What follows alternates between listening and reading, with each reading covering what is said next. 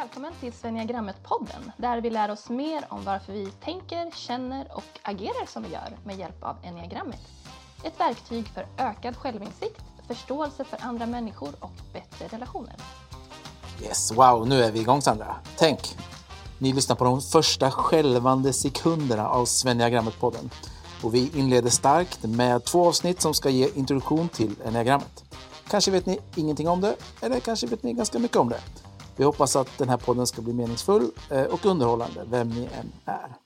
Men du Sandra, varför behövs den här podden? Varför startar vi den? Ja, alltså en stor del av problemen i världen utgår ju från att vi inte förstår varken oss själva eller varandra. Och vi kan ju inte förändra det vi inte förstår eller är medvetna om. Eh, och både du och jag har ju erfarenhet av att enneagrammet är ett fantastiskt verktyg för att skapa just större förståelse och förändring. Yes. Men ännu är det relativt okänt i Sverige och ja, alltså helt opretentiöst så är det väl så att vi vill göra världen bättre. Ja, det, låter, det, var, det är en väldigt bra podd att lyssna på. Podden som vill göra världen bättre. Eh, och vilka är vi? Vi kanske ska ge en liten introduktion av oss själva också. Mitt namn är då Christian Svan. Jag jobbar som egenföretagare och deltidsbrandman. Eh, jag är före detta folkhögskollärare. Eh, just nu arbetar jag mest med skrivande. Jag har några böcker utgivna och några ytterligare på gång. Bor i Rimforsa, strax söder om Linköping med en fru och tre söner. Är sådär strax över 40 år. Och jag har ju liksom bara doppat tårna i enagrammet. Jag har liksom läst en hel del om det, men egentligen bara om min egen strategi eller min egen typ där. Så jag kan inte så mycket som du kan Sandra och därför är jag väldigt glad med att du sitter bredvid mig här. Hej. Men de senaste åren har jag liksom jobbat mycket med mig själv och med ja, men självinsikt och vem jag är och vad som driver mig och sådär. Och då har ju enagrammet blivit ett jätteviktigt verktyg för mig. Men vem är du? Berätta! Ja, eh, Sandra Erikshed heter jag. Eh, jag är certifierad enneagramcoach. Eh, och ursprungligen så är jag även journalist och relationsfotograf. Eh, och jag är sisådär strax under 40 år. Aha, aha. ja, ja. Jag gärna poängtera. ja, exakt. Eh, och jag bor, eh, precis som du, söder om Linköping, fast i en by som heter Bjärka Säby med min man och våra två barn. Eh, och jag kom i kontakt med enneagrammet för, jag tror att det är 17 år sedan, men det var först för sådär 6-7 år sedan som jag verkligen började nörda i det. Det. Eh, och sen började utbilda mig på enneagramcenter. Och eh, ja, de som känner mig vet ju att jag lever och andas enneagram och att det är svårt att ha ett samtal med mig där jag inte nämner det. minst två, tre gånger. Eh, så jag är ju jättelycklig att få ha forum nu där jag får bara nörda all in på all things enneagram. Eh, bland annat genom den här podden men även på mitt Instagramkonto som har samma namn, Svenniagrammet. Just det. Men du, då får vi starta från super basic här nu, början här. Eh, vad, för de som inte ens kan stava till enneagrammet, det låter ju rätt skumt också. Berätta, vad, vad är det för någonting? Vad står det för? Ja, alltså den vanligaste frågan är ju när jag säger att jag håller på med enneagrammet, bara, ennea vadå? Ja, exakt. Eh, och jag kan hålla med om att ja, både ordet och symbolen eh, kanske är lite skumma. Men eh, ja, det är inte så skumt som det låter. Eh, enneagram är alltså grekiska för nio och figur. Eh, och symbolen utgörs av nio punkter som förhåller sig till varandra i en cirkel. Okej, så en cirkel med nio punkter. Enneagram, så enkelt är det. Men, men vad är det då? Förutom att det är en figur med nio punkter. Ja, alltså enkelt uttryckt så är det ju en modell för personlig utveckling eh, som hjälper oss att förstå oss själva och andra på ett djupt eh, sätt, mer djupgående och klarsynt sätt. Eh, och syftet är att vi ska bryta vår inre autopilot och leva mer medvetet och ta ett större ansvar för oss själva och kunna bemöta varandra med mer tålamod och empati. Det är ett väldigt bra uttryck tycker jag. Bryta den inre autopiloten. Jag, jag tänker liksom att man ofta bara lever på utan att reflektera så mycket kring det. Och här är, för mig var det liksom att backa lite och tänka varför gör jag de val jag gör? Eller varför gör jag inte de val jag borde göra kanske? Eh, så det här, bryta den inre autopiloten tycker jag är superbra. Ja, eh, exakt. Alltså vi, vi styrs mer än vi förstår av ett omedvetet mönster som just som du säger, det påverkar hur vi tänker och känner och agerar. Eh, och I enneagramteorin så är det att det finns nio stycken drivkrafter som vi alla människor har inom oss men det är framförallt en av dem som vi har finslipat sedan vi var barn. Så för enkelhetens skull så hålls de här nio drivkrafterna isär med siffror. Eh, en del kallar dem för typer, men vi har valt att kalla dem för strategier. Eh, för det, liksom, det känns mindre låst. Det är lättare att förhålla sig till att man har en strategi än att man är en typ.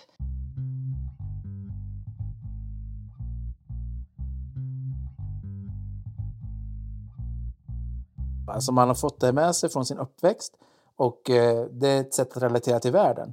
Eh, och det som varit lite mindblown för mig, som vi kommer in på lite senare, det är just det här att, eh, att det styr hela resten av mitt liv. Alltså hur min uppväxt och de första åren har varit, att det har fått mig att relatera till världen på ett visst sätt och där har liksom den här drivkraften mejslats ut kan man säga. Mm, precis. Alltså, hur en strategi väx, växer fram, det kan man se både som arv och miljö, som nature och nurture. Att ja. vi, dels har vi väl fötts med det, eh, men vi har också finslipat det sen vi var barn utifrån hur vi uppfattade att eh, vår omgivning, eh, som, vad de uppmuntrade, vad, vad som blev mitt sätt att känna att jag var älskad och accepterad. Och, så.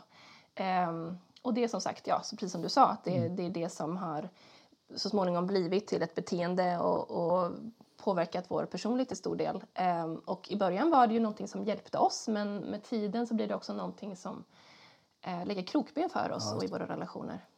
Ja men precis, och du sa något fint innan här, förut innan vi pratade eh, om att det också kopplar relationer med andra personer också. Ja. Att förstå andra. Ja men verkligen, alltså, man, man har ju en eh, Alltså, även om man vet att alla människor är och fungerar olika. Det är liksom så allmän sanning att, mm. som man ofta pratar om. Men samtidigt så utgår vi ändå alltid från oss själva och det som är normalt för mig eh, liksom är sanningen. Mm. Och när du agerar på ett helt annat sätt då tycker jag att du är knäpp. Ja, ja men exakt. Fast man egentligen vet att personer är olika. Ja, ja. precis. Och med enneagrammet så får vi som en karta som förklarar lite det som är, vad som är självklart för mig och vad som är självklart för dig mm. och hur det beter sig, liksom hur vi, vi påverkar. Ja. ja. Ja, men precis. Och det, det, ja, det är nästan... Eh, alltså först att förstå sig själv och varför man handlar på ett visst sätt och börja se sitt beteende, kunna förändra det om man vill. Men också då kunna se andra människor och kunna se deras liv liksom från deras lins, från deras glasögon och förstå hur de ser på världen och relationer. Det, det tycker jag har varit jättevärdefullt för mig och det är som sagt, jag bara har börjat min vandring med enneagrammet lite grann. Men det tycker mm. jag nästan är ja, det är lite mindblowing på något sätt. Ja, verkligen. Alltså just det du säger med glasögon, man lånar varandras glasögon. Det tycker jag kanske är den finaste metaforen för mm. den effekten som enneagrammet kan ha. Mm. Eh, men det är också en, en karta som, som visar på skräddarsydda utvecklingsvägar utifrån där jag befinner mig nu. Så här, ja, men vad kan, det jag behöver jobba på är inte samma sak som du behöver jobba Nej. på. Mm. Eh, så när man får liksom generella råd så får man ju bara, men eh, det här kanske snarare är någonting som är destruktivt för mig, att jobba med det här. Just det. Och med, med enneagrammet så får man då liksom en skräddarsydd väg för det som är bra för mig. Ja, men det där är ju superintressant och det kommer jag in på sen när jag berättar lite om min väg in i enneagrammet.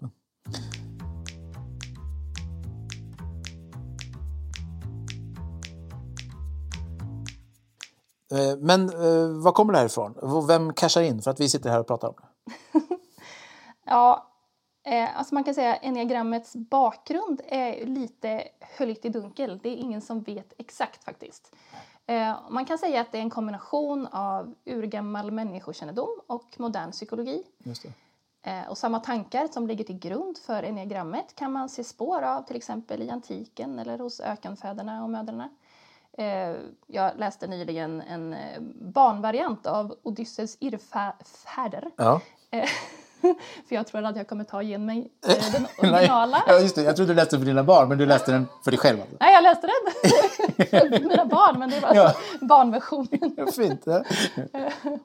Ja. men alltså, där är liksom, han utgår ifrån att han, han letar efter att komma hem.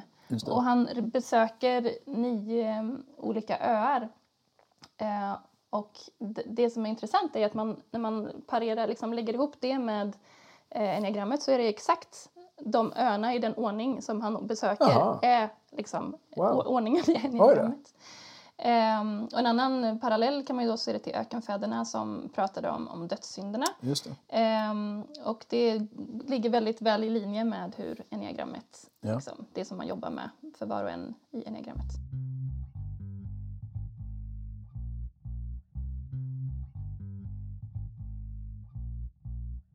Det går ju hand i hand med modern psykologisk forskning och beprövade terapiformer och teorier, till exempel KBT och anknytningsteori, objektrelationer och så. Eh, Men eh, själva enneagrammet som personlighetssystem började utvecklas under 1900-talet och har fortsatt att utvecklas sedan dess. Eh, Och man kan säga att det är som en öppen källkod som vem som helst kan bidra till. Ja, det. Är liksom ingen som äger det. Så du, du frågade om det är någon som cashar in för Ja, det här. Men, ja. men nej, det, är liksom, det finns ingen guru som sitter i, i slutändan. Utan, och det Nej. går liksom inte att hänvisa till någon särskild person som har uppfinnit enneagrammet. Det, det finns många människor som har varit med och utvecklat. Eh, och en, en del eh, som har varit mer tongivande än andra eh, har ofta varit framstående psykiatriker som har undervisat på universitet som Berkeley, och Stanford och Harvard. Just det. För det är det som när jag började liksom googla lite om det här och, och läsa på om det så var det ju intressant då att man fick ju någon liksom, eh, Stanford-professor som skrev en artikel om det och sa att det var väldigt viktigt i hans arbete med sina klienter. Och sen fick man också någon lite så här ja, men någon nyandlighetssajt som pratade om saker som jag kände mig lite främmande för. Eh, men tillhör det någon eh, liksom, religiös livsåskådning det här eller, eller det finns ingen sån liksom, grund i det? Eller? Nej, alltså det, nej, det hör inte till någon särskild religion eller livsåskådning utan människor från alla möjliga bakgrunder har varit med om att utveckla det och använder det också idag. Som, man kan lägga på det som ett ramverk, vilken övertygelse man än har. Ja, det. Eh, men det är sant att man, om man börjar googla eh, så kan man hitta lite allt möjligt. Ja. Eh, och det gjorde mig ganska skeptisk i början. Eh, men jag tänker kanske att det är mer en styrka idag. Att enneagrammet är inte hela sanningen men det säger något sant om människan och den mänskliga erfarenheten liksom, universellt. Ja. Eh, sett över tid och rum och det är ja, frikopplat från någon särskild kultur eller religion. Och, och man kan också använda det över hela jorden Just eh, just av det skälet. Ja, men det är intressant också. Och, och så var det ju väldigt mycket för mig. Att jag kände det var, det var liksom lite uppförsbacke när jag började läsa om det. Bara, det här- det är svårt att veta var det kommer ifrån. Lite så här. Men sen när jag började läsa mer om det och när jag började läsa om just den strategin som jag själv tillhör så, så märker jag att det här är så, är det som jag kommer berätta sen då, att det här ingenting har liksom berättat så sant om mig som person. Och det var väldigt avslöjande på många sätt och jag var först lite tveksam till att kliva in i det. Men sen när jag gjorde det så upptäckte jag att det här är ju ett så, kan bli ett så kraftfullt verktyg för mig. Så det gäller att inte kasta ut liksom, eh, barnet med badvattnet. Ja, men, och jag är ju liksom sådär eh, supergrundskeptisk till sådana här personlighetstest och sådana saker. Och den här boken Omgiven av idioter var liksom, jag är jag så otroligt trött på. och alla pratar om den i flera år vid varenda litet eh, möte på jobbet och vid kaffeautomaten. Och, så och, eh, och just det här att man liksom boxar in personer och säger att du är röd och du är blå. Och, det vart ju mycket så här efter den boken att folk sa ja men ja, det är så typisk eh, blå grej att säga liksom och så skrattar man lite åt det och sådär. Och det tycker jag är, jag har väldigt, väldigt svårt för det.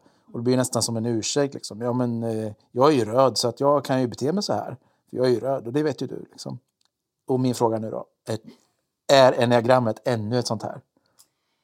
Och då vill jag ju slänga in ett av mina absoluta favoritcitat. Ja. ehm, som, eh, som lyder uh, The enneagram doesn't put you in a box. It shows you the box you are already in and how to get out. Eh, Och det är Beatrice Chestnut som ursprunget till den. Och jag tycker liksom det summerar mycket vad det handlar om. Alltså absolut kan man använda enneagrammet fel. Man kan boxa in personer och Ja. man kan liksom använda det som en ursäkt och så. Eh, men då använder man det just fel. Ja. Ehm, poängen är ju utveckling och att man ska se till sig själv i första hand och eh, jobba på sina svagheter. Ja. Ehm, och där många andra modeller får kritik för att de är för platta och förenklade och stannar vid att beskriva beteenden så är enneagrammet lite tvärtom. Alltså, istället för att vara endimensionellt så är det mer som sfäriskt eller fyrdimensionellt. Ja. Ehm, och de börjar liksom i andra änden och förklarar varför vi tänker och känner och agerar som vi gör. det. Just det. Vilka motiv, drivkrafter och rädslor ligger till grund för våra beteenden istället för att prata om beteenden. Ja. Och motiv, drivkrafter och rädslor. Eh, och det låter ju lite, alltså ganska djuplodande och lite eh, arbetsamt, om jag får säga så. Att det är inte liksom någonting man bara läser igenom eh, en eh, 50-sidors bok och sen går man ut och lever det. Utan det låter som en lite längre process och djupare process. Ja, men det är ju liksom det som är det fina med enneagrammet, att man kan, man kan ju jobba med det hela livet. Eh, och det finns så många olika som utvecklingsnivåer och som sagt det, det är mer som en fyrdimensionell väg. Um, och ja, man, det tar liksom inte slut. Um, men det som du säger, det, det gör ont, det är jobbigt. Alltså då, om det känns jobbigt och befriande så har du troligtvis hittat rätt strategi. Ja, det. Um, för det är liksom först när man ser ärligt på sig själv och, och sticker hål på den där lögnen som man omedvetet har styrts av som man kan börja bryta den autopiloten ja. och göra bättre val. Uh. Ja, men precis. Och så var det ju för mig, som jag snart kommer in på när jag berättar lite mer om hur jag hittade det här. Men att eh, när man läser om massa vackra sidor av min strategi så känner man ja, men det här, det här passar väl in på mig och på ganska många människor. Och sen så läser man om drivkrafterna och så man, ja, men precis så här tänker jag. Eh, och sen så läser man om de liksom baksidorna av min strategi. Och då säger man nej, det här vill jag inte vara med om. Och så stänger man av. Eh, eller så fortsätter man jobba med det och går liksom djupare och börjar jobba med sig själv i det. Liksom så, så att, ja. Spännande. Ja, men alltså jag måste slänga in ytterligare ett favoritcitat i detta. Berätta, berätta. Ja.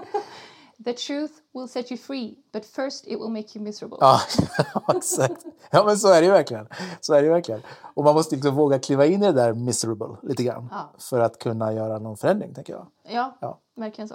Och det är inte alla... Alltså, ja, det, för mig tog det ju alltså, tio år från det att jag hörde talas om enagrammet till att jag liksom tog det till mig. Det. Man måste vara lite så öppen för det ja. och i, i, rätt läge i livet.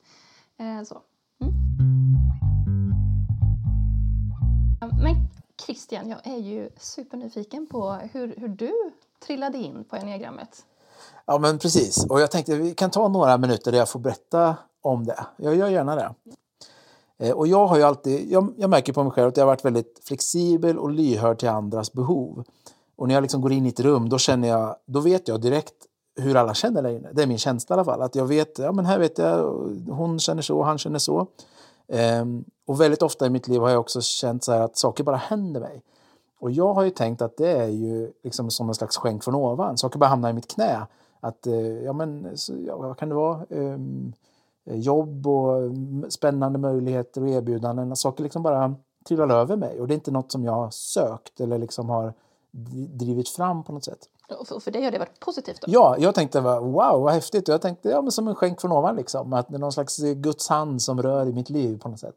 Eh, och jag tänkte att eh, var härligt att det är så, som en slags välsignelse liksom. Mm. För jag har hört eh. många andra nior annars som, som känner samma sak. Ja. Att så här, livet bara händer mig, men de känner sig mer som ett offer för omständigheterna. Ja, och där kanske jag hamnade då för, för ett tag sedan, några år sedan då, när jag började liksom tänka efter på vart jag hamnat i livet och där jag kanske inte var helt nöjd med vissa val jag har gjort i mitt liv. Eh, och då just att jag kände, ja, men jag har inte gjort valet själv. Utan det här har bara hamnat. Någon har sagt till mig, någon välmenande människa har sagt till mig, ska inte du göra det här? Och då har jag tänkt, ja, det kanske jag ska. Och så har jag gjort det. Eh, och, och, nu har jag liksom börjat problematisera det här lite. Eh, för att jag tänker att det, det, kan inte, det måste ju vara så att jag ska ha en önskan om att gå någonstans. Alltså att jag kanske med har ett behov som just min strategi har väldigt svårt att uttrycka att den har ett behov. Och på en del omvägar då så vart jag introducerad av enagrammet av min fru Elisabeth. Och hon och då som varje äkta make gör när ens fru säger någonting, det här borde du verkligen lyssna på och läsa om, så ignorerar jag det fullt ut länge alltså. Eh, säkert flera veckor. Jag vet inte om du var inblandad i det på något sätt, att hon hade upptäckt det, kanske? Ja, alltså vet att hon och jag pratade mycket om enneagrammet men det kan ju hända att hon hade också lärt sig en del från sina kollegor. Jag tror hon pratade mycket om det på Ja, det gjorde de nog. På, ja, precis. Eh, ja, men så hon, i alla fall Elisabeth sa till mig att lyssna på den här podden som handlar om just den här strategin då, eller siffran som hon tyckte att det här skulle kunna vara du. Liksom. Eh, och jag vägrar göra det. För jag gillar ju då inte det här liksom sätta folk i en box och just då var det här om av idioter väldigt stor grej. Liksom. Alla pratade om det. Eh, men hon tipsade mig om den här podden. Jag kommer ihåg det här ögonblicket när jag åkte hem från Linköping hem till Rimforsa, det är en halvtimmes bilfärd. Och då satte jag på det här poddavsnittet i bilen. Jag satt själv i bilen och lyssnade på det. Eh, och, och jag lyssnade och där berättade hon då att ja, men strategi nummer nio då, som är jag, eh, den, eh, den fungerar så här och den tänker så här och den drivs av det här.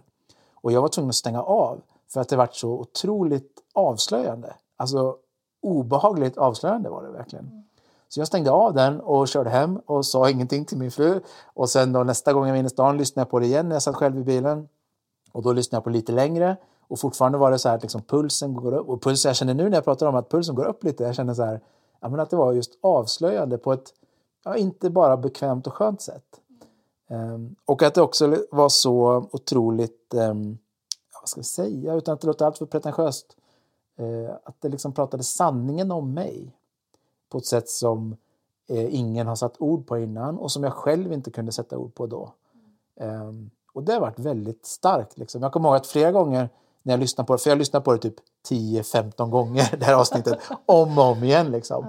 Mm. Eh, för att det liksom bara skulle gå in. Liksom. Ja, men det är verkligen så här. Och jag hade ju som sagt en liten uppförsbacke. Jag tänkte att det här, jag vill egentligen inte det här. Mm. Men eh, ju mer jag lyssnade på det och ju fler gånger jag hörde det så tänkte jag, ja men det är ju så här. Och det, är, det här måste jag ju jobba med på något sätt. Eh, de positiva delarna men också de liksom, skuggsidorna lite. Eh, så jag kommer ihåg att jag stannade, flera gånger stannade bilen och körde in liksom, för att jag kunde inte jag kunde inte fortsätta köra för jag lyssnade så intensivt på det. Liksom. Mm. Alltså hur, hur härbärgerade du allt det alltså, Började du skriva dagbok eller för att bearbeta? Nej, nu precis i början här så gjorde jag inte det alls utan jag bara lyssnade på just det där avsnittet om och om igen. Och så försökte jag då eh, liksom fokusera på vissa saker som sades. Som till exempel om, om nian, att den, kan, eh, att den väldigt ofta går in i andra människors eh, driv. Liksom, att den kanske till och med liksom blandas in med det. Alltså den har svårt att hitta sin egen identitet och istället anammar anamma någon som står nära och går dens vägar om man säger. Och jag bör, när jag börjar liksom reflektera kring det och så började tänka tillbaka på mitt liv. Ja, men precis så här har det ju varit eh, i väldigt många av mina val i mitt liv. Mm. och sen börjar jag tänka då liksom vardagssituationer.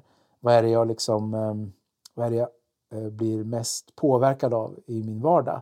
Och då var ju det situationer som nian har liksom svårt att hantera. Om man säger. Um, så när jag, jag kommer ihåg när jag lyssnade typ 15 gånger och sa nu måste jag komma ut som enneagram, eh, intresserad av enneagrammet. Så jag berättade för mig, för jag kommer ihåg att jag tog in henne liksom i köket och sa du, jag måste berätta något för dig. Och jag hörde att jag lät lite för allvarlig. Så bara, Hon bara, vad kommer nu? Ja men typ så liksom. Så jag var tvungen att liksom lätta upp det lite. Bara, du får inte bli för glad nu.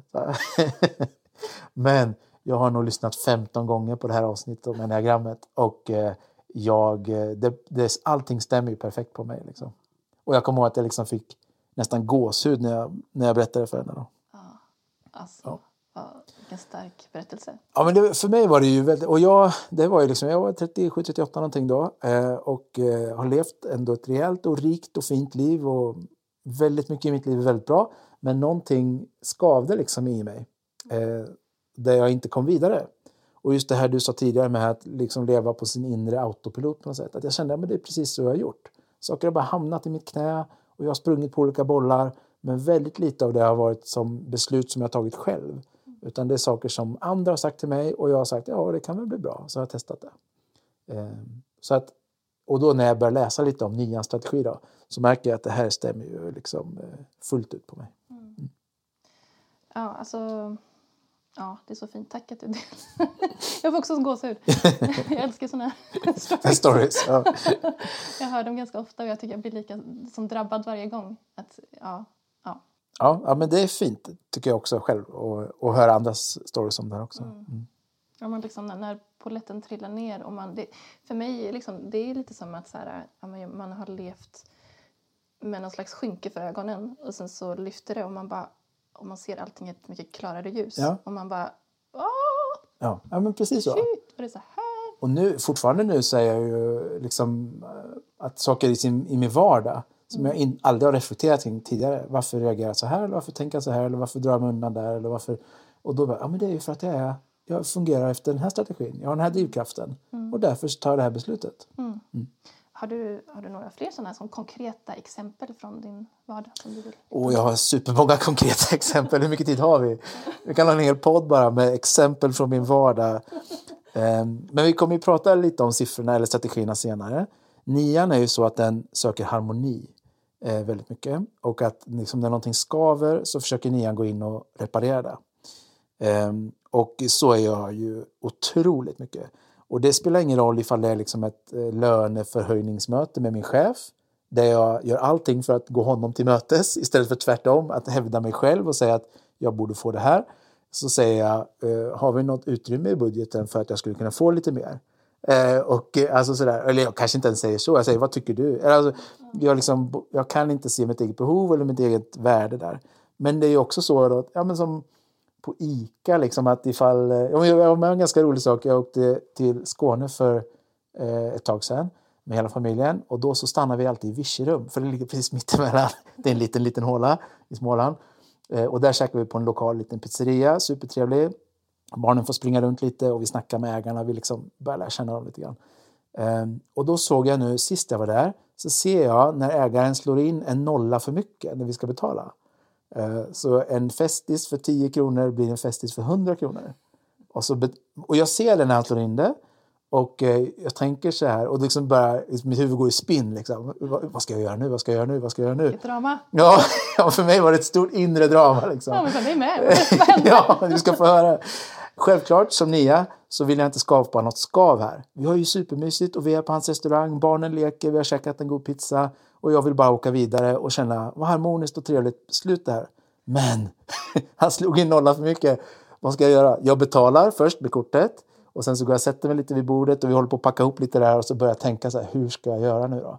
Åh, vad svårt att veta. Är det värt 90 kronor och låta liksom harmonin här eh, vara kvar? Eller ska jag faktiskt försöka hävda mig lite? För jag vet ju att det blev fel och jag vet att han gjorde det inte med mening eller så, utan det var ett misstag. Ja. Så just den här gången så hävdade jag mig.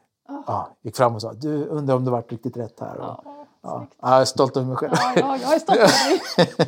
ja, men sådana grejer. Och det, kan vara, ja, det finns massor fåniga exempel också. Men till exempel då kan det vara eh, som en sån vardagssak hemma. Då, att om jag ser att sista, vad ska vi säga, sista mjölken håller på att ta slut i kylskåpet. Och fast jag är sugen och jag vill ha mjölk så dricker jag inte upp det. För jag tänker imorgon bitti kanske min fru eller min son vill ha mjölken. Eh, och jag gör aldrig det. Utan jag tänker alltid, ja men de andras behov är alltid större än mitt behov. Eh, Och det blir ju väldigt, eh, alltså i den skadligaste form blir det ju väldigt eh, självförnekande och självutgivande. Eh, Och det kan ju bli jättedåligt. Ja, jag känner igen mig jättemycket i det som, som tvåa. Då. Ja, för tvåan är ju lite lik på något sätt. Mm. Och när du drog det här exemplet med eh, pizzan. Det dramatiska exemplet med pizzerian i Virserum. Jag blev påminn om en liknande grej när jag köpte någon tröja på Tradera och så, äh, gjorde säljaren gjorde fel Ja, och gav mig ett lägre pris än vad han hade tänkt. ja just det. Just Och det. sen så ångrade han sig och bara nej, förlåt. Jag, eller han sa inte ens förlåt. Han Nej. var så här, ge tillbaka pengarna. Typ. Ja. eh, och först tog jag på mig liksom och vi hade en liten dispyt vilket var väldigt olikt mig. Ja. Men sen fick jag så dåligt samvete så jag, jag, jag gav pengarna plus lite extra. Nej, jag swishade lite extra. som ett plåster på Ja, såren för... Och jag bara satt och väntade på att han skulle smsa tillbaka. Bara, Åh, tack så jättemycket. Ja, just det, precis. Men det kom ju aldrig. Åh, så skavet fortsatte Ja, men lite jag kan inte använda den. där. Varje gång jag öppnar garderoben, ja. Jag är i disharmoni med människan. Men Precis så. Ja, men precis. Det är liksom just den där känslan av att man inte, ja, men att man inte har, att det är ett skav liksom på något sätt. Ja. Ja, bra exempel. Kul. Ja. Nej, men jag kan känna att det är just liksom konflikt är ju nians stora problem. Liksom, att en relation skadas eller att man frånkopplas någon. Och man tror ju, en, en nia som inte liksom har börjat få lite insikt om sig själv tror ju att för att vi har en dispyt här så tappar vi vår relation. Och det är liksom det värsta nian kan tänka sig. Ehm, och så är det ju inte. Så jag håller ju på att lära mig det nu att det är okej. Det finns sunda dispyter, det finns sunda gräl, det finns liksom till och med sund ilska eh, och kanske till och med sund aggression eller vrede. Liksom. Alltså, så det finns ett driv där som nian inte automat, som man måste lära sig använda som nia. Mm. För att den är bara farlig liksom, för nia från början. Ja, men det, ja, det är ju som att du får tillgång till en, en, ett helt nytt spektra Ja. av känslor. men liksom, som, har, som har funnits där under ytan men som du först nu kommer i kontakt med och liksom kan acceptera. i Ja. dig. Men man brukar säga med enneagrammet att det är lite som att man, eh, man tittar på jorden i 360 grader Mm. men man gör det genom ett väldigt smalt, eh, smal kikare. Liksom. Ja. Och så får man liksom, med enneagrammets hjälp så kan man bredda den där kikaren och Ja, och se se det i mer. 360 grader Ja, så som precis. världen är. Liksom. Nej, men så känner jag ju väldigt starkt att jag har utvecklat saker redan som jag känner det här är jättenyttigt för mig. Och kunna stå kvar i en situation som är lite obekväm och skavig och sådär. Ehm, ja, så för mig har enagrammet betytt eh, super, ja, jätteviktigt utifrån den aspekten. Mm.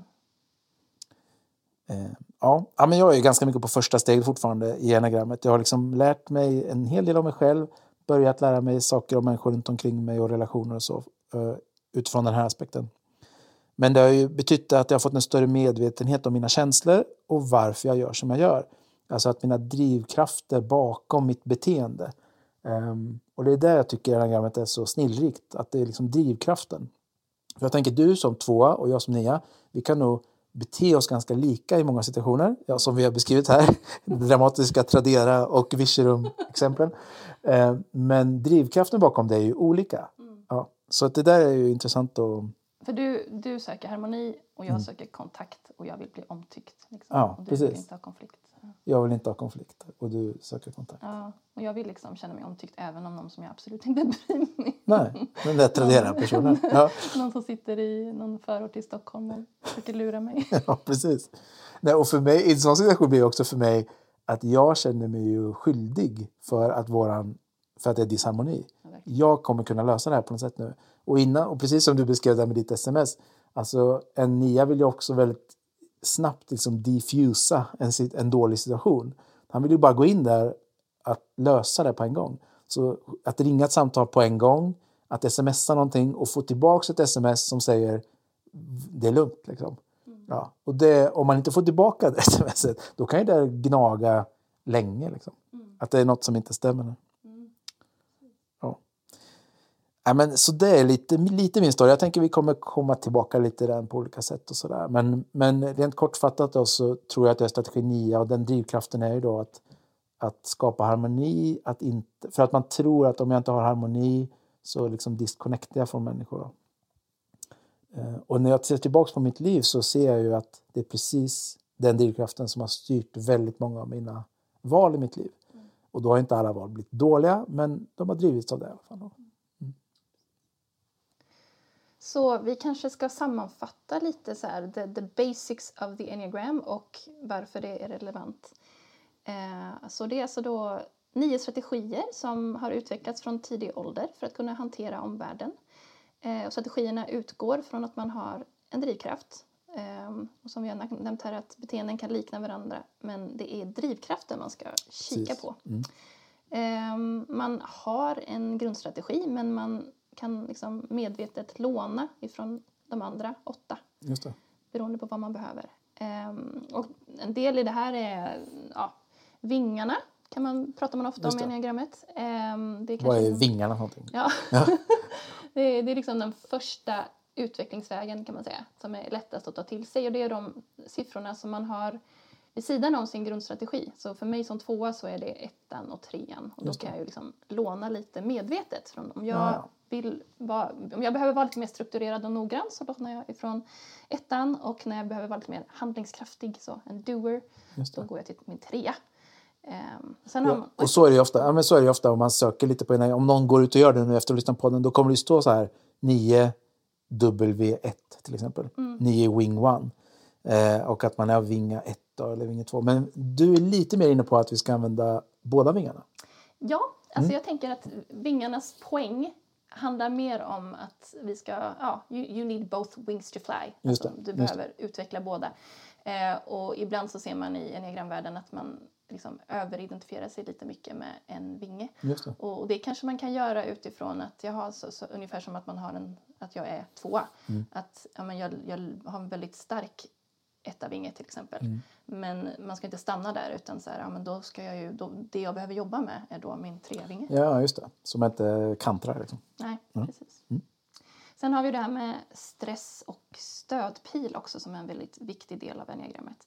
Eh, och att varje strategi har en siffra, eh, en annan strategi som man går till ganska så omedvetet mm. i stress. Mm. För mig som tvåa så är det att jag blir ganska hemsk när jag är stressad. jag, jag lånade liksom den negativa ifrån åttan och ja, blir väldigt liksom eh, burdus ja. lite, i värsta fall lite, ja, jag vill inte säga våldsam men... det är inget jag sett av än, nej. så än så länge så tror jag inte att du är där. Nej, men, men alltså, ja, när jag, ja, nej, det, det är inte så trevligt. Nej, um, så, men så har man också en stödpil eh, som man kan liksom låna från mer medvetet. Eh, och för mig som tvåa så är det att jag går till fyran och blir mer ärlig och sann med hela mitt känslospektra. Eh, och ser också mer inåt och inte bara är så fokuserad på alla utåt. Eh, men det är inte bara så här att den ena pilen är positiv och den andra är negativ. Utan man kan ju också låna det goda ifrån, för mitt fall, åttan. Och man kan låna, om man inte är medveten om det, så kan man gå in i det negativa hos sin stödpil. Just det. Eh, men det, det där är lite mer komplicerat, det får vi kanske prata om. Ja, men det kan vi ta senare. Men det är ändå liksom kopplingar i enagrammet till två vissa siffror om man säger. Då. Mm, precis. Så det är, hela enagrammet liksom hänger ihop med varandra. Så. Ja, men det, och det där tycker jag är en väldigt sta- styrka också i enagrammet. Eh, eh, ska inte jag som gör en lång utläggning om det här, men just nu läser jag en styrkeledarutbildning i räddningstjänsten och där pratar man ju mycket om eh, stress. Vad gör stress med dig som ledare? Eh, för att vi utsätts ju för stress när vi är ute på larm och eh, hur att jag måste ha självinsikt om vad händer med mig när jag är utsatt för stress. Och hur agerar jag då? Och eh, hur kan jag parera det? Eller åtminstone att jag vet om det. Då. Eh, Så det pratar vi ganska mycket om där. Eh, Så jag tänker att det är en väldig styrka att veta att ja, men nu agerar jag så här. Och sen kan man till och med kanske se tillbaka. Ja, men det är ju för att jag har haft en, en sån här vecka. Eller en sån här period i mitt liv. Och därför ligger jag där nu. Eh, Och att vara medveten om det måste ju vara det första steget liksom, för att kunna utvecklas vidare bort från det. Mm, Verkligen. Alltså det, när man vet det om sig själv, hur man blir i stress, då, då har man ju liksom varningsklockorna klämta Mm. lite tidigare. Och man kanske säger, oh, nu måste jag dra mig tillbaka och liksom jobba med det här. Och det här kan jag inte skylla ifrån mig på andra. Det har ju varit en viktig grej för mig. Liksom, så jag kan inte, när jag blir så där arg som jag kan bli när jag går till min åtta, Mm. det kan jag inte skylla på någon annan för. Det är en känsla som jag måste ta ansvar för. Just det. Ehm, ja. Ja, ta ansvar för det. Är också bra. ja, Ja, ansvar. ja. Alltså ta ansvar för sitt eget liv egentligen är det ju. Ja. Och sina egna beteenden och hur man agerar och varför man gör det. Mm. Det är ju det låter, alltså när jag säger det att man tar ansvar för eget, då tänker jag så här, ja, men det låter ju störtlöjligt. Det borde man ju lärt sig när man var 15 år. Men jag tänkte att jag började nog lära mig det när jag var 38 någonstans. Eh, och det vet jag inte om det säger mycket om mig. Jag tror att många människor är så. Ja, Att-. Nej, att det liksom lära sig att ta ansvar för varför beter jag mig så här och vill jag göra det eller vill jag göra på något annat sätt? Mm. Ja, men då har man ju liksom levt i, i grova slängar halva sitt liv på ett sätt. Mm. Och hjälpte det mig eller stjälpte det mig? Och det, ofta har det gjort båda. Ja, ja, Men ja, som du säger, får man ta mer medvetna beslut utifrån det. ja. Och få, liksom, ta kontroll över sitt liv. Mm. Ja, och styra det åt det hållet man vill. Då. Ja, precis. Mm. Ja, men sammanfattningsvis då, varför är enagrammet relevant? Yes. Ja, men det första är väl att förstå sig själv bättre, men också andra människor på ett djupare sätt. Det tänker jag liksom är det. Att en självinsikt så att man kan ta ansvar för sitt eget beteende, men också att kunna se på andra utifrån deras glasögon, se världen utifrån deras glasögon. Mm. För som sagt, det är ju först när vi förstår varför vi tänker och känner och agerar som vi gör som vi faktiskt kan göra förändringar. Ja. Ja, men precis. Och eh, jag tänker också en stor fördel med det här är att det funkar ju både på privat och på jobbet. Eh, att det finns ju, jag tänker som en ledarskapsutbildning som handlar om det här måste vara jättevärdefull. Att faktiskt kunna se, men den här medarbetaren ser det här problemet på sitt sätt och jag kan förstå det för att jag vet att den, ledaren, eller den personen fungerar på det här sättet. Det måste ju vara en jättetillgång att ha som en ledare eller Ja. i ett team. Ja, verkligen. Ja, men det är, jag som, när jag jobbar som enneagramcoach så är det en stor del av det jag gör. Att jobba med team och hur man kan eh, med hjälp av självinsikt och självledarskap ehm, och förstå, som sagt, ta ansvar för sig själv men också förstå varandra bättre och för att förändra dynamiken och kunna kommunicera bättre och, och ja, parera konflikter på Ja. ett helt annat sätt. Ja, precis. Också som ledare då, att man blir med, medveten om sin ledarstil. Just det. Och, och eh, om, liksom, eh, jag tänker också i sin parrelation, nu är jag ju gift med Elisabeth då, och eh, bara att vi har börjat prata om det här med varandra. Att jag vet vad hon, eller hon har sagt till mig vilken strategi hon har och jag vet vilken jag har och vi kan bolla det och, och prata om det och därför ser vi att ja, men vi är ju olika på några sätt och vi har några eh, potentiella krockar liksom, i våra sätt att relatera till varandra för att vi ser världen på olika sätt och vi har olika drivkrafter. Eh, Det, gör ju, det blir ju otroligt värdefullt för vår relation. Att man kan prata på ett sätt som också är ganska liksom, ofarligt. Det är inte du är dum för att du gjorde så här, utan mer så här, ja du ser ju världen så här Så därför behöver vi nog diskutera hur vi ska lösa detta. Liksom.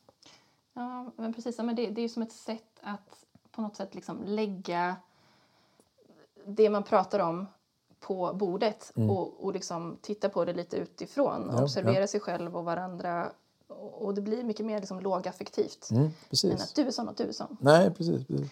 Eh, och, det kan ju också hjälpa en att snabbt se de mönster och cykler som, som ofta finns inom en relation och även för en individ. Mm. Så här, Oj, du älskling, ta, gå undan lite nu, jag, jag tar ansvar för det. Ja, ja, precis. Ja, Nu märker att Sandra går in i sin... ja precis. Ja, precis. Ja.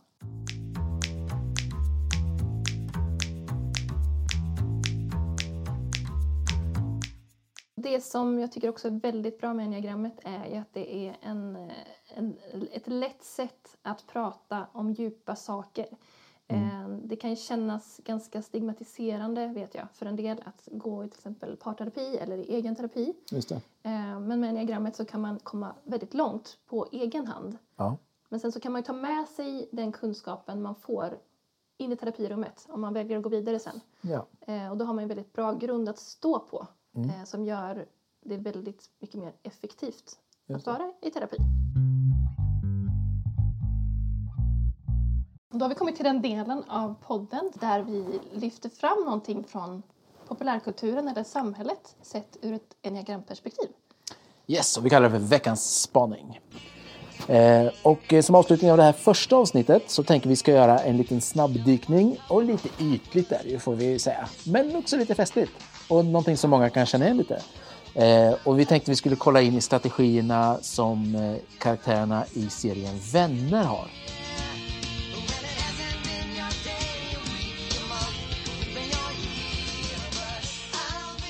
Monica, vi tar. Ja, Monica. Det är nog där hennes lägenhet som allting utspelar sig. Ja, precis. Och vad, är, vad liksom kännetecknar henne? Hon är väldigt... Eh, hon har kontroll över precis allting. Ja, hon är väldigt strukturerad och perfektionistisk. Why is everything different? I want to show you how to fold the toilet paper into a point. And I do ask that when you're not using the markers, you put the caps back on them because they will dry out. Tvångsmässigt beteende. Ja, det kan man ju lugnt säga. Ja. Hon vill förbättra saker hela tiden och eh, liksom styr alltid upp hela deras eh, liksom gäng egentligen. Vad de ska göra och när de ska göra det. Och när de äter de här middagarna, Thanksgiving-grejerna, så är det hon som liksom styr det och gör det. Och så. Ja, men hon är en idealist liksom. Och det är också, men, men det är tack vare henne som, som liksom, allting sker som du säger. Ja. Ehm, Och vad är det för siffror då? ja, men vi tänker att hon är en etta. En etta, ja. En etta. Och vad, vad, om du har någon liksom, rubriken för ettan, vad är det? Förbättraren. Förbättrare. Mm. Ja, men det är Monica. Bra. Ska vi kika på någon annan då? Låt säga någon, eh, min favorit, Ross. Han är ju fantastisk, är han inte det? Ja, Ja, jag skulle inte vilja vara gift med honom själv. nej, nej, inte så. Men han är fantastisk att liksom se på. Ja, han har en sån här kul citat i så här, The pressure of entertaining. kan jag tänka på ibland. När han liksom försöker se till att alla har det bra. Och så där. Men det som ut, utmärker honom är ju det här paleontologi. Han är ju liksom professor i, i, i dinosauriekunskap. I knew all I had to do was let the material speak for itself. Eh, everyone's all, uh, Ross, you have to be funny and sexy. Well, I proved them wrong. Han kan Expert bli, och så. ja, men verkligen expert. Han, Man kan ju bli väldigt nördig och prata länge om det han själv är intresserad av. Verkligen så. Och alla andra sitter där och liksom suckar. Och så, han berättar något dinosaurieaktigt och de, alla skrattar och pekar åt honom. Eh, Men, och, eh, ehm, men sen finns det också en... eh, Om man tänker att han skulle vara till exempel nummer fem, vad tror du om det? Ja, ja. men det är väl det vi... Det är det vi gissar. Tänker, ja, Och, vad, och om du säger rubriken till femman då bara? Undersökaren. Undersökaren, ja. Det är liksom väldigt viktigt med, med fakta. Just och, det, så, och det kan man också kunskap. se när han, han vill liksom till varje pris sticka hål på Phoebes flum Ja, inemellan. precis. Ja. När hon är lite mer ute och svävar. Han bara, nej! Ja, Det här är inte din mamma, det är Nej, en katt. den här katten är inte din mamma. Nej. Och nej men exakt, han vill att rätt ska vara rätt på något sätt. Kunskapen säger att det här inte kan vara din mamma. Och så vill han bevisa det. Då. No, look, hey, enough is enough. Look, I am sorry that you feel guilty or whatever about spending time with your new mom, but this is not your old mom. This is a cat. Okay? Julio the cat. Not mom, cat. Eh, Och baksidan av den femman är väl lite att man kan ha lite långt till sina känslor eller att man är lite, så här, lite svårt att lyssna på dem. Ja, Eh, och det ser man ju också i serien. Han har lite svårt, det tar tio säsonger att komma till skott och fråga ut Rachel eh, och liksom bli tillsammans med henne. Då. Ja, Ja. precis. Sen, eh, jag gillar ju Joey. Ja, han är ju också skön. Ja. Härlig, rolig, spontan, väldigt easygoing. Eh, har svårt att stanna på ett jobb. Ja. Eller med en tjej. Ja. Han är helt klart, han är liksom alltid på väg någonstans. Och nya, nya grejer på gång. Och, men alltid också väldigt glad och spontan och äventyrslysten på något sätt. Ja, precis. Så vi tänker att han är en typisk sjua. Är sjua, ja. Och vad är rubriken för sjua? Entusiasten. Entusiasten. Ja. Men lite svårt för överlåtelse. Ja, Ja, commitment. commitment, Ja, precis. Ja. But it, it seems to me it's pretty much like anything else, you know? Face your fear. You have a fear of heights? You go to the top of the building. You're afraid of bugs. Get a bug. Du, du gillar ju Chandler gissar jag. Ja, Chandler är ju skön. Alltså, jag måste säga, om jag ska rangordna dem så är Ross högst upp. Det är så? Ja, jag vet. Jag är lite ovanlig där. Ja, ja, jag vet. Men, men, eh, men Chandler kommer precis efter. Ju. Jag har Phoebe som absolut favorit. Ja, i och för sig Phoebe är det också. Ja, det är sant. Ja. Ja, men Chandler då, han är ju superlojal. Han, har ju, han är ju den enda som har typ samma jobb genom hela serien nästan. Han jobbar kvar på samma ställe. Han är vän med Ross sen eh, liksom universitetet och high school. Så han är ju väldigt lojal. Och det är en siffra som har det som sin rubrik. Va? Mm, precis, vi tänker att han är en sexa. En sexa, ja. Mm. Sen måste jag, det här är ju en liten eh, long shot kanske för hon har ju inte så jättestor roll Nej. i serien. Men vi tänker på hans flickvän i början av serien, Janice. Oh my god. Jag har väldigt svårt för henne men det Lite kanske beror på röst. Ja. både hon och jag är två då. ja. Därför har lite... Ja. Lite hatkärlek. Ja, Ja, Nej, precis. ganska mycket hat med. Nej, Förlåt, men hon är ju Oh my god, som hon säger. ganska så typiskt exempel på en, en tvåa som inte är helt sund kanske. Ja, som är ganska så påträngande och klängig. Ja. Men har ett stort varmt hjärta och vill gärna ha den här relationen till Chandler. Ja, precis. Som kände det lite tveksamt till, kan man säga. Ja, i, I omgångar i alla fall. Ja, men eh, bra. Då har vi eh, nailat Janice också mitt i allt. ja, men hon fick vara med tyckte det. Eh, vad säger vi om Rachel då? Ja, men Rachel har ju mycket image så. Eh, viktigt för henne med karriären inom fashion. Eh, pengar och kläder eh, och uppmärksamhet är viktigt. Ehm, och ja, har lite problem att lyssna på sina känslor. Ja, det kan man väl säga. Hon eh, ganska länge förnekar att hon är kär i Ross där. Och när Ross håller på att gifta sig med den här brittiska... Emily. Emily, ja, precis. Som för övrigt vi tror är fyra. Ja, okej. Check. Eh, och då, när hon, då ska hon åka dit och fira men då kommer hon på att hon egentligen fortfarande älskar honom och ska åka dit och berätta det och, och så pajar hela bröllopet. Och, ja. Det är så mycket ångest Det är där. rörigt där. Ja. Ja. Nej, men vi tänker att hon är en trea då. Mm, precis. En trea. Sen då, Ja, vi har väl Phoebe va? Phoebe. Ja, en underbar nia. Ja! Ja, yes. Älskar våra nior. Ja, precis. Ja, men gör allting för att undvika konflikt. Försöker liksom medla hela tiden mellan alla. Hålla ihop gruppen. Eh, Ett kul exempel som du eh, såg någonting om. Det är när hon flyttar ut från lägenheten. Ja, alltså för att Monica är så jobbig att bo med. Ja. Men hon vågar inte ta upp det med henne. Så att hon lite sakta men säkert flyttar ut sina saker och smyger in i lägenheten på morgonen och smyger ut på kvällen. Precis. Sover någon annanstans. Smyger in bara för att visa att hon vaknar där. Alltså hon vågar inte säga att hon vill flytta helt enkelt. Nej, Nej, precis. Hon vill inte ha konflikt. Väldigt konflikträdd. Hey, you know, while we're on that, when are you going to tell my sister that you don't live here anymore? I think on some level she already knows. Phoebe, she doesn't know that you sneak out every night. She doesn't know that you sneak back every morning, and she doesn't know that you've been living at your grandmother's for a week. Eh, Och hon har ju också det här som Nian, som jag inte pratar så mycket om, ni har vet om Nian, men att man är passive aggressive. Alltså att man bygger upp ganska mycket inom sig som sen pyser ut då, lite så passivt aggressivt. Och det visar ju hon också prov på rätt mycket i serien.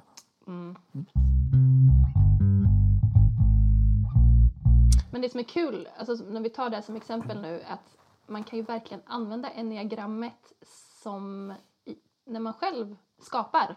Eh, och när man skapar karaktärer som författare eller regissör. Ja. Mm. Så att det, har, har du tänkt någonting på det när du skriver? Ja, men det är ju superintressant att du frågar det. Um, Jag måste ju säga att det är mer utifrån... Nu är jag fortfarande bara tippaton i enagrammet. Så jag, är ju, jag kan ju liksom... Eh, eh 90 av min kunskap inom enagrammet handlar om just min strategi. Så där är jag nu. Det kommer nog utvecklas under den här poddens gång. Men just nu är Tänk det. vad mycket, vad mycket, mycket bättre författare du kommer bli när du... Ja, kolla på alla andra ja. ja men, och, och just bara själva idén om att man kan tänka, för det gör man ju mycket inom, som författare, att man skriver om vad är den här personens drivkraft. Man pratar ganska mycket drivkrafter och vad är dens mål med livet. Eh, och det är ju ganska likt enagrammet. Och innan jag ens visste att enagrammet fanns så tänkte jag så kring skrivande och många gör ju det. När man liksom målar upp en karaktär, en hjälte eller en antihjälte så pratar man om vad är den här personens drivkraft, vad är det som driver den? Och sen då sätter man sig och skriver liksom, hur handlar den då eftersom drivkraften är att den ska bli ja, känd eller berömd. Eller. Ja, ja kul. Det är ja, men, det, det är kul nu när man har enneagramglasögonen på sig att man läser böcker och ser filmer och serier väldigt mycket ur det perspektivet. Och om, om en karaktär inte är trovärdig då är det heller inte så lätt att tajpa den i enneagrammet. Nej, just det. Ja, men det är ju snyggt. Så en bra, en bra, ett bra manus med bra karaktärer, då är det lättare att tajpa dem som enneagram. Typ. Mm. Ja. men spännande. Grovt, ja. Ja, men eh, roligt. Och eh, det här var veckans spaning och vi tänker att vi ska komma tillbaks med en sån här i varje avsnitt. ja. Vi får se vad det blir nästa. Spännande!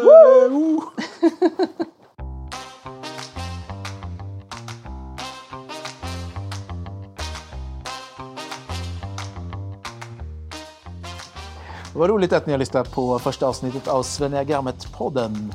Eh, det här är Christian och jag gör den tillsammans med Sandra.